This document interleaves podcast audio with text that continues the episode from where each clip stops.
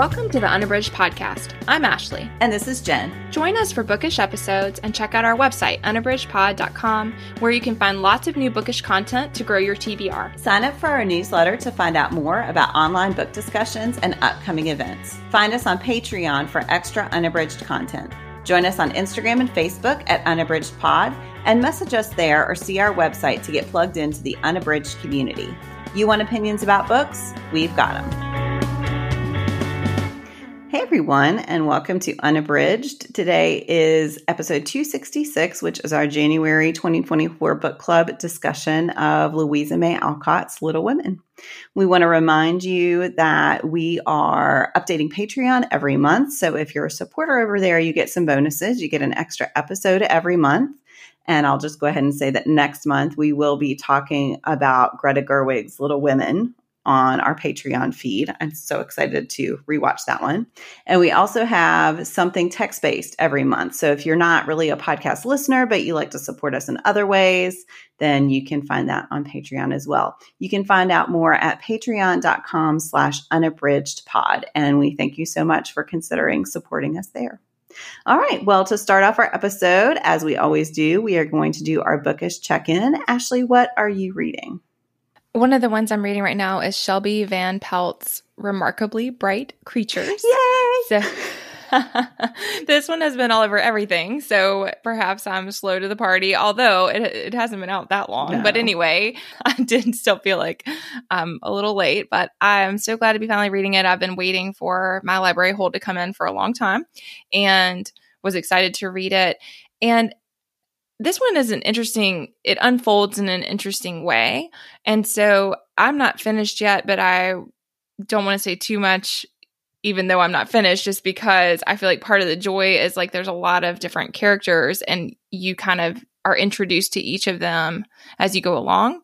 But when the story starts it focuses on tova and she is an older woman who cleans at the aquarium and she she goes at night she's very meticulous about her work she greets all of the creatures when she comes in and then she does this really great job taking care of the aquarium she has this very tight knit group of friends. They're called the Knitwits, so um, because they did they did knit in the past, although they have continued to get together as they've gotten older. And with her group of friends, they're all like, "When are you going to stop working?" How are you still doing this manual labor? And so there's a lot of discussion of that. But as we get to see a little bit more about Tova, we learn that she, her son died, he drowned when he was 18. So she experienced that loss much earlier on. And then more recently, I think about five years prior, her husband had passed away also. And so she lives alone. And so part of it for her is definitely that she likes the routine and that she enjoys the, the work. And so she, she does that. And we kind of get to see her. Well, then very quickly as you start reading, you get another perspective.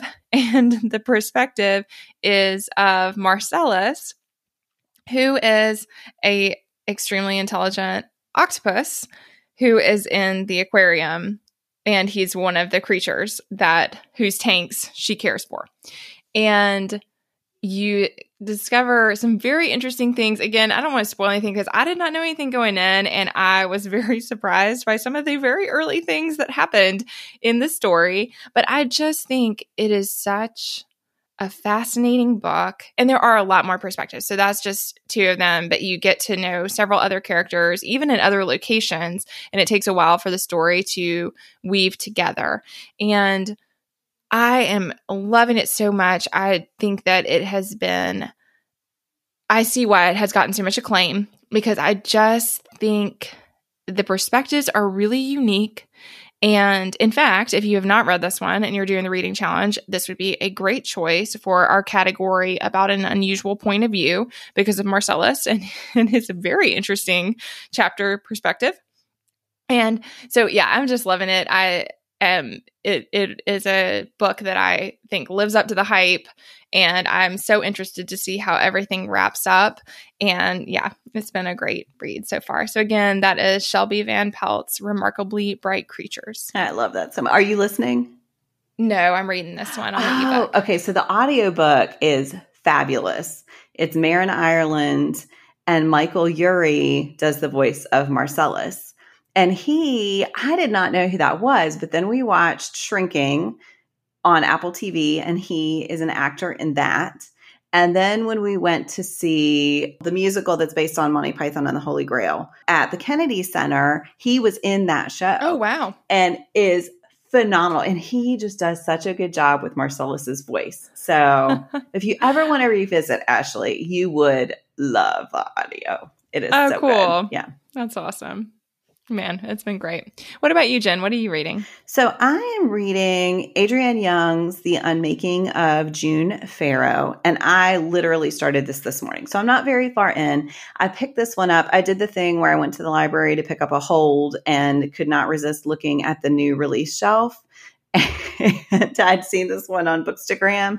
And so I picked it up, literally knowing nothing about it except what the cover looked like. And that Adrienne Young is one of those authors I've been meaning to try for a while, but just hadn't gotten to so far, a couple chapters in. It's great. So the premise is June Farrow works on a family farm. It's a flower farm in Jasper, North Carolina. And as the book opens, her grandmother who raised her has just died. So it opens at her funeral. And June, out of the corner of her eye at the church, sees something strange. And we don't really get any details for a little bit.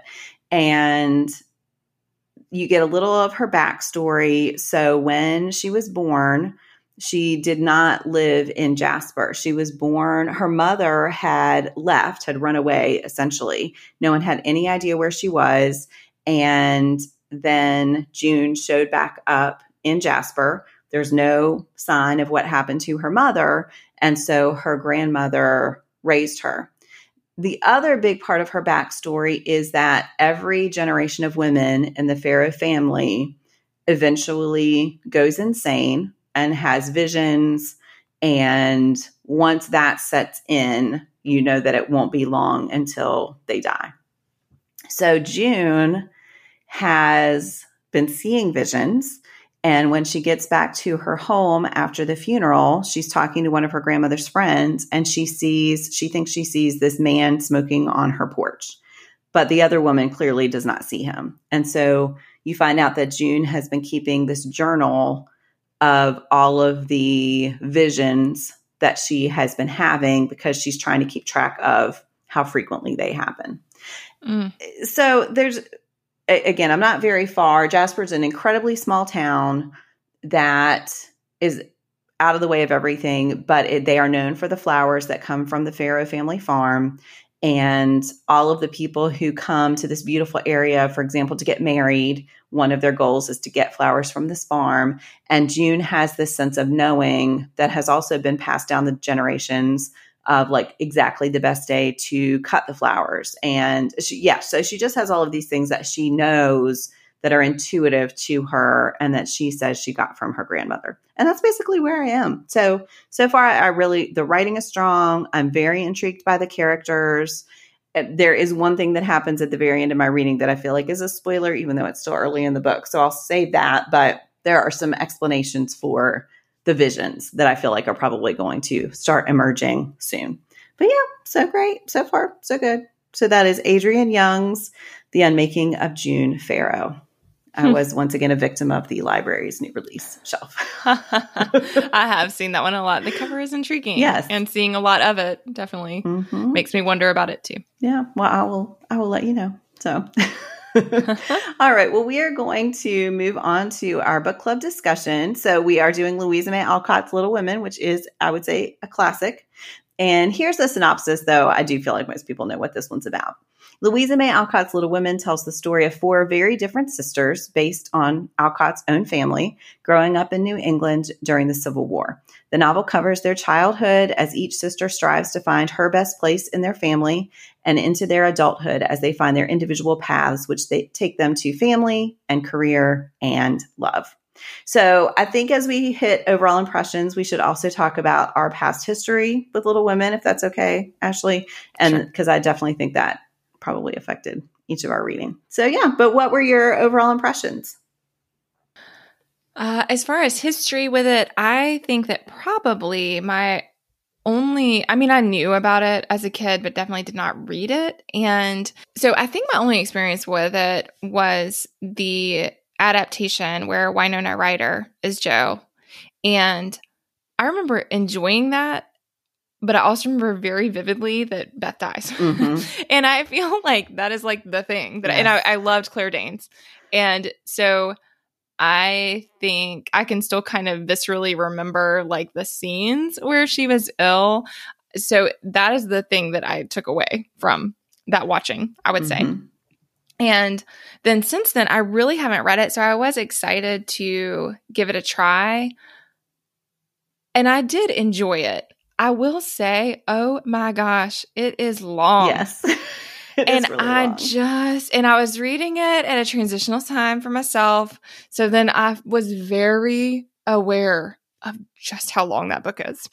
And so and so overall, I mean, there were a lot of things I really loved and I love Jo's character and I love the way the sisters have the dynamics between them. And so there's certainly some things that I'm excited to talk about. But I had thought I might read it with my kids. And then when I read it, I was like, oh my gosh, this thing goes on forever. And I think that it's possible that, like myself, the thing that they would remember is the really sad circumstance yeah. that Beth passes away, which again, I mean, set in the Civil War era, I mean, of course, that happens. And honestly, I couldn't remember how that all unfolded. Mm-hmm. And so it was a relief when she got through the scarlet fever early on because all I could remember was that that was the inevitable outcome. But you know, it does happen much much later than I initially thought.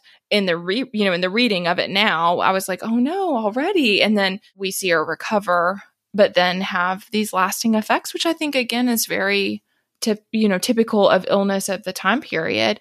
But it is sad. Yeah. And I did. I also really appreciated the perspective of the mom, you know, seeing the mom's perspective. And I think that was something that I paid zero attention to when I'd seen the story before. So that was kind of fun to see from a much I am much older now and have my own kids. And so, you know, I feel like I understood that perspective in a very different way than I had in the past. So so I'm glad I read it and I did enjoy it but I would say I was not entirely swept up. I was also like conscious of just how long yeah. I had to go, you know.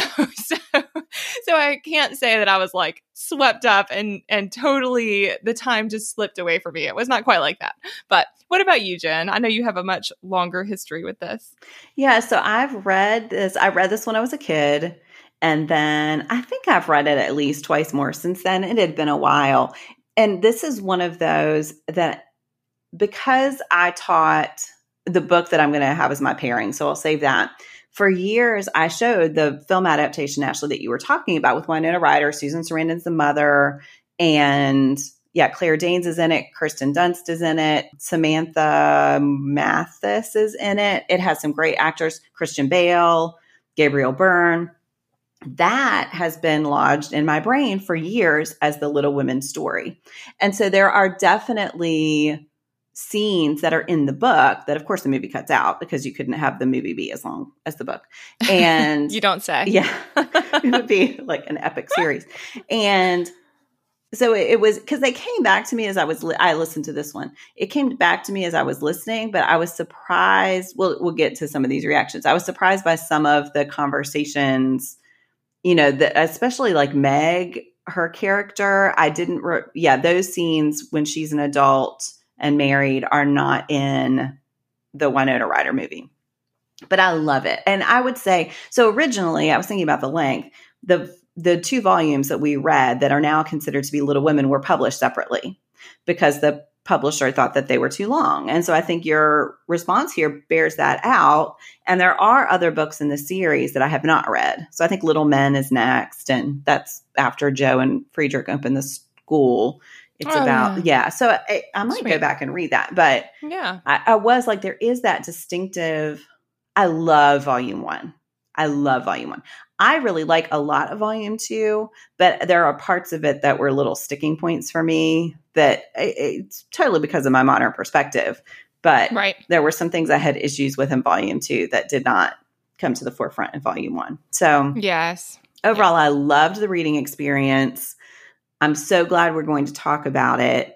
And I'm really excited to watch now Gerwig's adaptation, which I will say I saw in the theater and cried just because I thought it was such a beautiful and perfect adaptation of the book. Before even anything sad happened, I was just crying because I loved it. Yeah, so I'll be interested to see what rewatching that is like. So yeah, overall great, great impression, which I expected, but maybe not as unrelievedly great as I thought it would be. So yeah, that makes sense. Yeah, it, it was interesting, and it is funny with those things that the movies have become more lodged in your brain than the text. Right.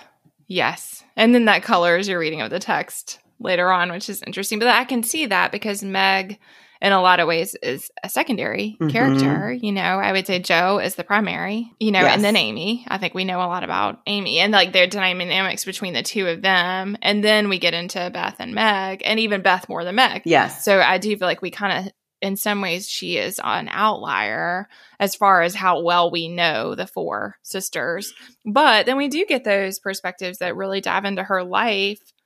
That sometimes, I mean, that to me, again, I mean, it has to do with when it was written and that it was written in multiple parts. But there were parts that, like, it almost was like a second, like it would have been a spinoff. Yes. Story because you're getting something that's like totally outside of that main narration, you know, that I thought was interesting. Yeah. All right. Well, let's talk about something that worked for us. What worked for you, Ashley? Something I really enjoyed that I thought spoke both to, I think that this speaks to the time period during which Alcott was writing, but I really enjoyed it. And I think she does it masterfully is how we see the perspective of so many people. And we really see it inside of them, you know, and I, I really enjoyed that. I think that it gave a richness to, for example, those little side stories with John and Meg, and you saw exactly what she thought and exactly what he thought, and how that led to misunderstandings. Mm-hmm. I thought all that stuff was just really well done and enriched the characters because it helped us to see how dynamic they are and why they do the things that they do. So I, I just felt like, again, I know that, you know, some of that is just that omniscient narration was more common then, but it also was fun to see how Alcott used that to her advantage as a writer. Mm-hmm.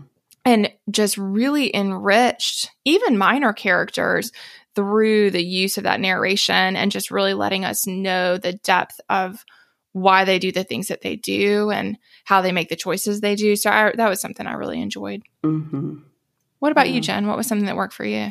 Yeah, I think mine's kind of connected to that. I, I love the way each character, each of the sisters has an arc and they definitely grow and change. And yet, when you look at the seeds of who they were when they were children, they are also so recognizably still themselves when they're adults. And I think that's a really delicate balance of having them, you know, like Amy. I think there's outrage that Amy is the one who ends up with Laurie. And I have different feelings about that. But she's really self-centered and really concerned with appearance when she's young. Yeah. and it's not that she's not when she's old it's just that all of that is fueled by a much more grounded temperament and by her sincere attempts at self-improvement. And so i think that's really interesting. I love jo. I mean i think jo is probably everybody's favorite but I just love watching her work through how to have a career at a time when that was not an expectation for women, mm-hmm. and watching her work through her feelings of her relationship with Friedrich, I think is really fascinating. And he's definitely not the romantic hero that most people picture and yet he is so perfect for jo uh, yeah i just really love all of that so i know that was kind of two different things but i'm just yeah i really like that alcott and i guess this is because these were her sisters so she does have that sense of who they were and who they still are and yet how that has transformed as they've gotten older and also just i love Jo. mm-hmm.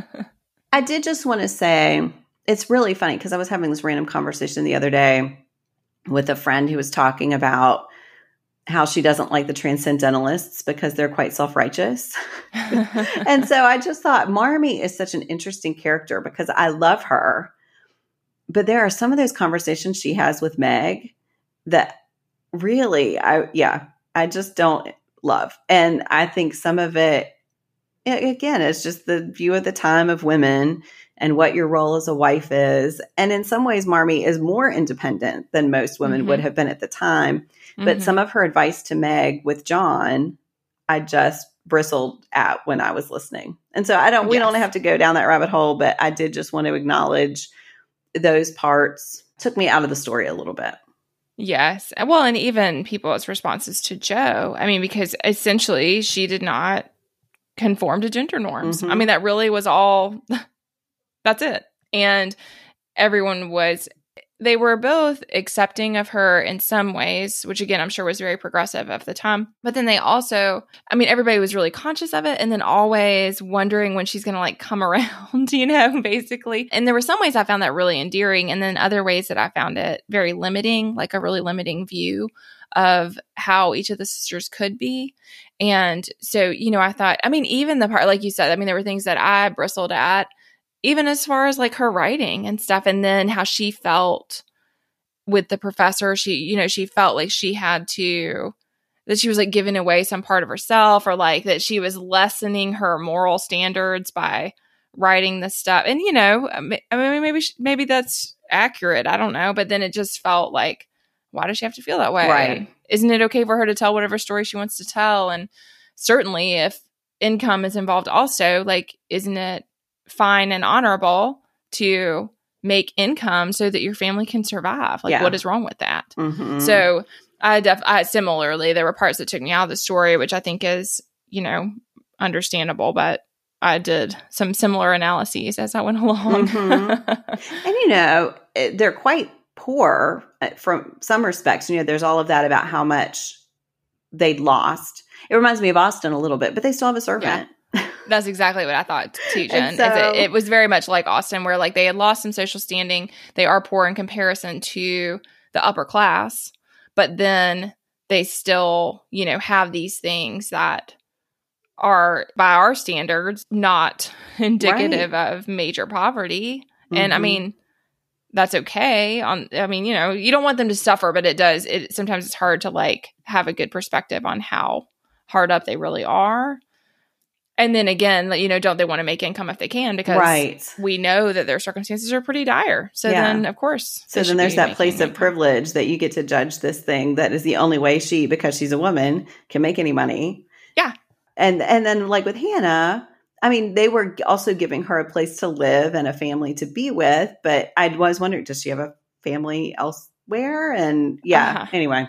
I wondered about speaking of like I felt like a lot of the characters were really rounded out, but I did think that her character was quite flat and limited. Yes. Mm-hmm. and that when she appeared it was to make a amusing remark or do some cooking. So, yeah, mm-hmm. I did think that was kind of interesting, but All right, well we are going to move on to a quote. Ashley, what quote did you want to share? Uh, I think I'm going to go with one for Jo, and I I liked a lot of things about the way that we came to understand her. But this one is from Marmee, and she says, "You were like a chestnut burr, prickly outside but silky soft within, and a sweet kernel. If one can only get at it, love will make you show your heart some day, and then the rough burr will fall off." And similarly to what you were saying, Jen, there were ways in which I sometimes got frustrated with the advice, but then there were other ways that I felt like what Marmee was really doing is giving her permission to be not just one thing. Yeah. And I think so much of Jo is her determination to make sure that she keeps up that gruff exterior all the time and that she can't show her soft side. And so I did really appreciate that because I felt like it did make sense to me that she would have grown up setting herself in contrast to what she felt every other woman, even her sisters who she loved, what they were like. But then because of that, she was still forcing herself into a really ri- rigid expectation of what she could and couldn't be. And so I really appreciate that. And I mean, I, I was sad. I couldn't remember how it worked out with Laurie, and I did feel sad yes. about all that. Even though I do think with Frederick, like you said, I mean, I think the match in the end does make a lot of sense. But I did I did not remember the outcome of any of that and I I definitely thought that they would work it out, you know, as she kind of softened.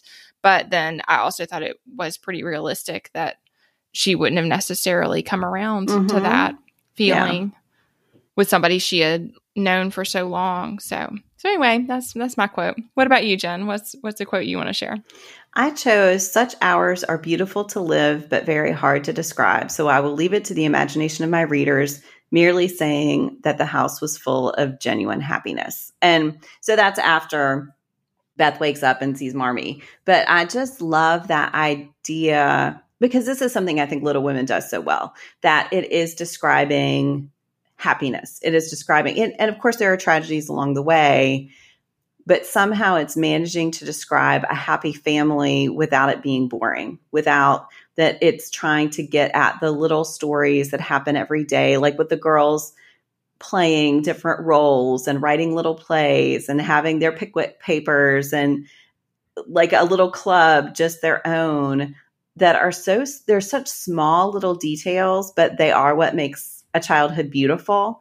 And I think I really love that Alcott is able to describe those days that are beautiful. Even though she says she'll leave it to the imagination of her readers, I feel like that is what she's doing the whole book.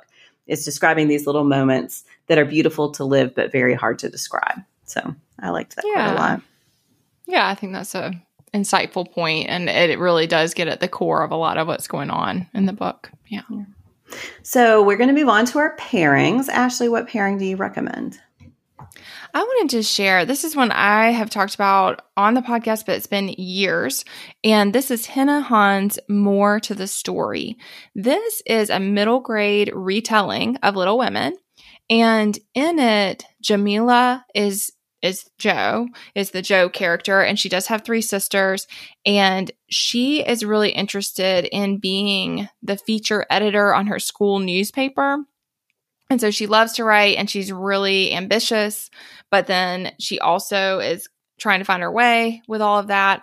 And similarly, their father is sent away. He, they all live in America, but then he is sent overseas for an extended period of time to work. And so they have to find their way without him. And and she does have a sister who gets sick. And so she has to navigate that. She she's really focused on her own i mean as a middle school student would be you know she's really very aware of her own trials and tribulations. But then as her younger sister gets sick she really has to reprioritize and find her way. And so I just think if you love Little Women, this is a really sweet retelling. It stands up on its own. It is a great book, but then I do also like, I mean, Hena Khan, the author, said that Little Women was one of her most favorite books when she was growing up. And so it really is a tribute to the story that's at the core of Little Women about the the four sisters. And yet it is a, you know, a modern retelling with a Muslim American family and what their experiences are like. So, so yes, that's Hena Khan's more to the story, and I thought it was great. Yeah, I read that after you recommended it before and absolutely loved it. It is, and I've read others, a few other of her books now since that one, and really, oh really? I didn't great. know that, Jen. Mm-hmm. Yeah. I love her writing. Yeah. She's so good. What about you, Jen? What's your pairing? So I'm recommending a book that I taught for a long time. It is Geraldine Brooks's March. And so this one's interesting. So the same so Louisa May Alcott based Little Women on her own family, but Brooks noticed that Mr. March is really absent a lot from that narrative. So she researched Bronson Alcott, Louisa May Alcott's father, and then wrote a book about Mr. March while he was away at the war based on Alcott's story. And he was a transcendentalist and did take basically a kind of like a religious exemption from fighting in the Civil War. But he did go to war as a minister.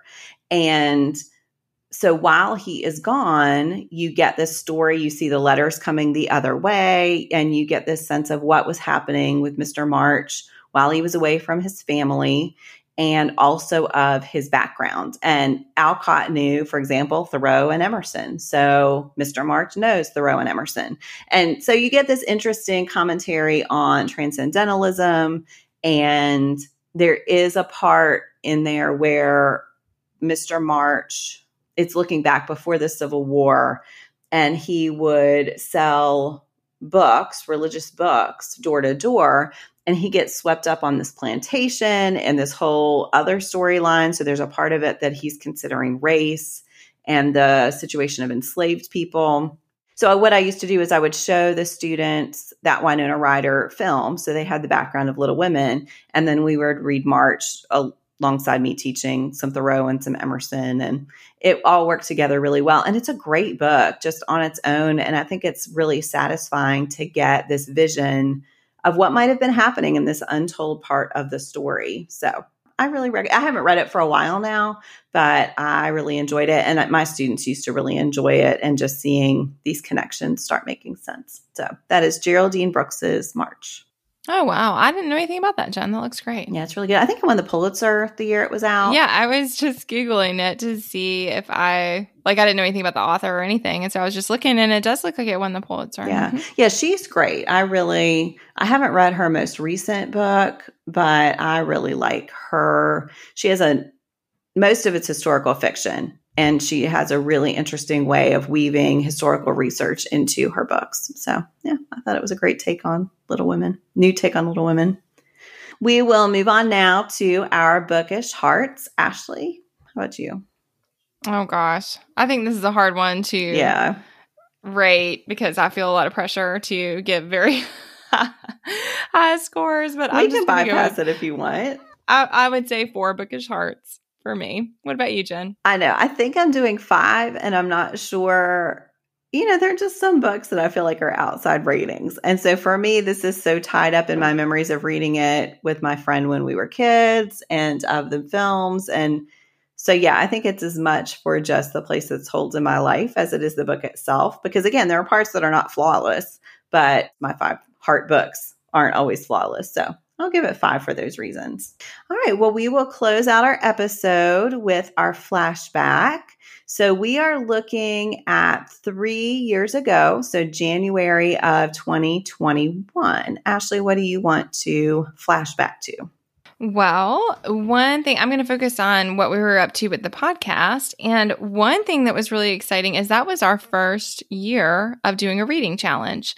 So we launched the 2021 reading challenge and we're just kind of getting that underway for the first time in that January. So that's kind of fun to think about because at this point it's a pretty long standing tradition that we really enjoy doing. And then we also read Adib Khorram's Darius the Great is Not Okay, which I absolutely loved. I thought it was fantastic. It was one that Jen had loved and been telling me about and trying to be like, Ashley, you should read this. You're going to love it. You're going to love it. And it had just been sitting on a TBR, but we chose that for our book club pick. And so I absolutely loved it and was thrilled to finally read it. So we had that going on. And we used to do our awards in January. And so that was something that we shared in January that year was our unabridged awards. And by then we had been doing them for a little while, but it was still a newer tradition for mm-hmm. us than, of course, it is these days. So, what about you, Jen? What were you up to in January of 2021? Well, so I was revisiting my Google Photos and I was like, oh, yeah, we were still largely under quarantine. So I will say January uh, did not have a lot of like momentous pictures. We had just celebrated Christmas away from our families, which is it, yeah, it, I don't know. It feels like that was decades ago. But anyway, we got a huge snow. So I have lots of sled riding photos of my boys, but they weren't really back at school in any typical way at that point. So just having the opportunity to get outside, I think was something to celebrate. And they could go sled riding over. We live behind a school that has a great sled riding hill, and being able to be outside around other people was still something that I felt a little nervous about, but it was nice to just see other kids and other families outside. So, yeah, it's a weird thinking back when we choose these. Sometimes we try to avoid those times that were affected by the pandemic, but also it's tough to because it was quite a big chunk of the yeah. time we've been doing the podcast. So, right. yeah, anyway. absolutely. All right. Well, thank you so much, everyone, for listening. We hope you have enjoyed reading or rereading Louisa May Alcott's Little Women, and we hope you consider joining us on Patreon next month to talk about Greta Gerwig's adaptation of Little Women, which is amazing. So, yeah, it'd be a good one to tune in for. Thanks again for listening. Do you have comments or opinions about what you heard today? We'd love to hear them. You can find us on Instagram, Facebook, and Twitter at unabridgedpod or on the web at unabridgedpod.com for ways to support us. To get more involved, you can sign up for our newsletter, join a buddy read, or become an ambassador.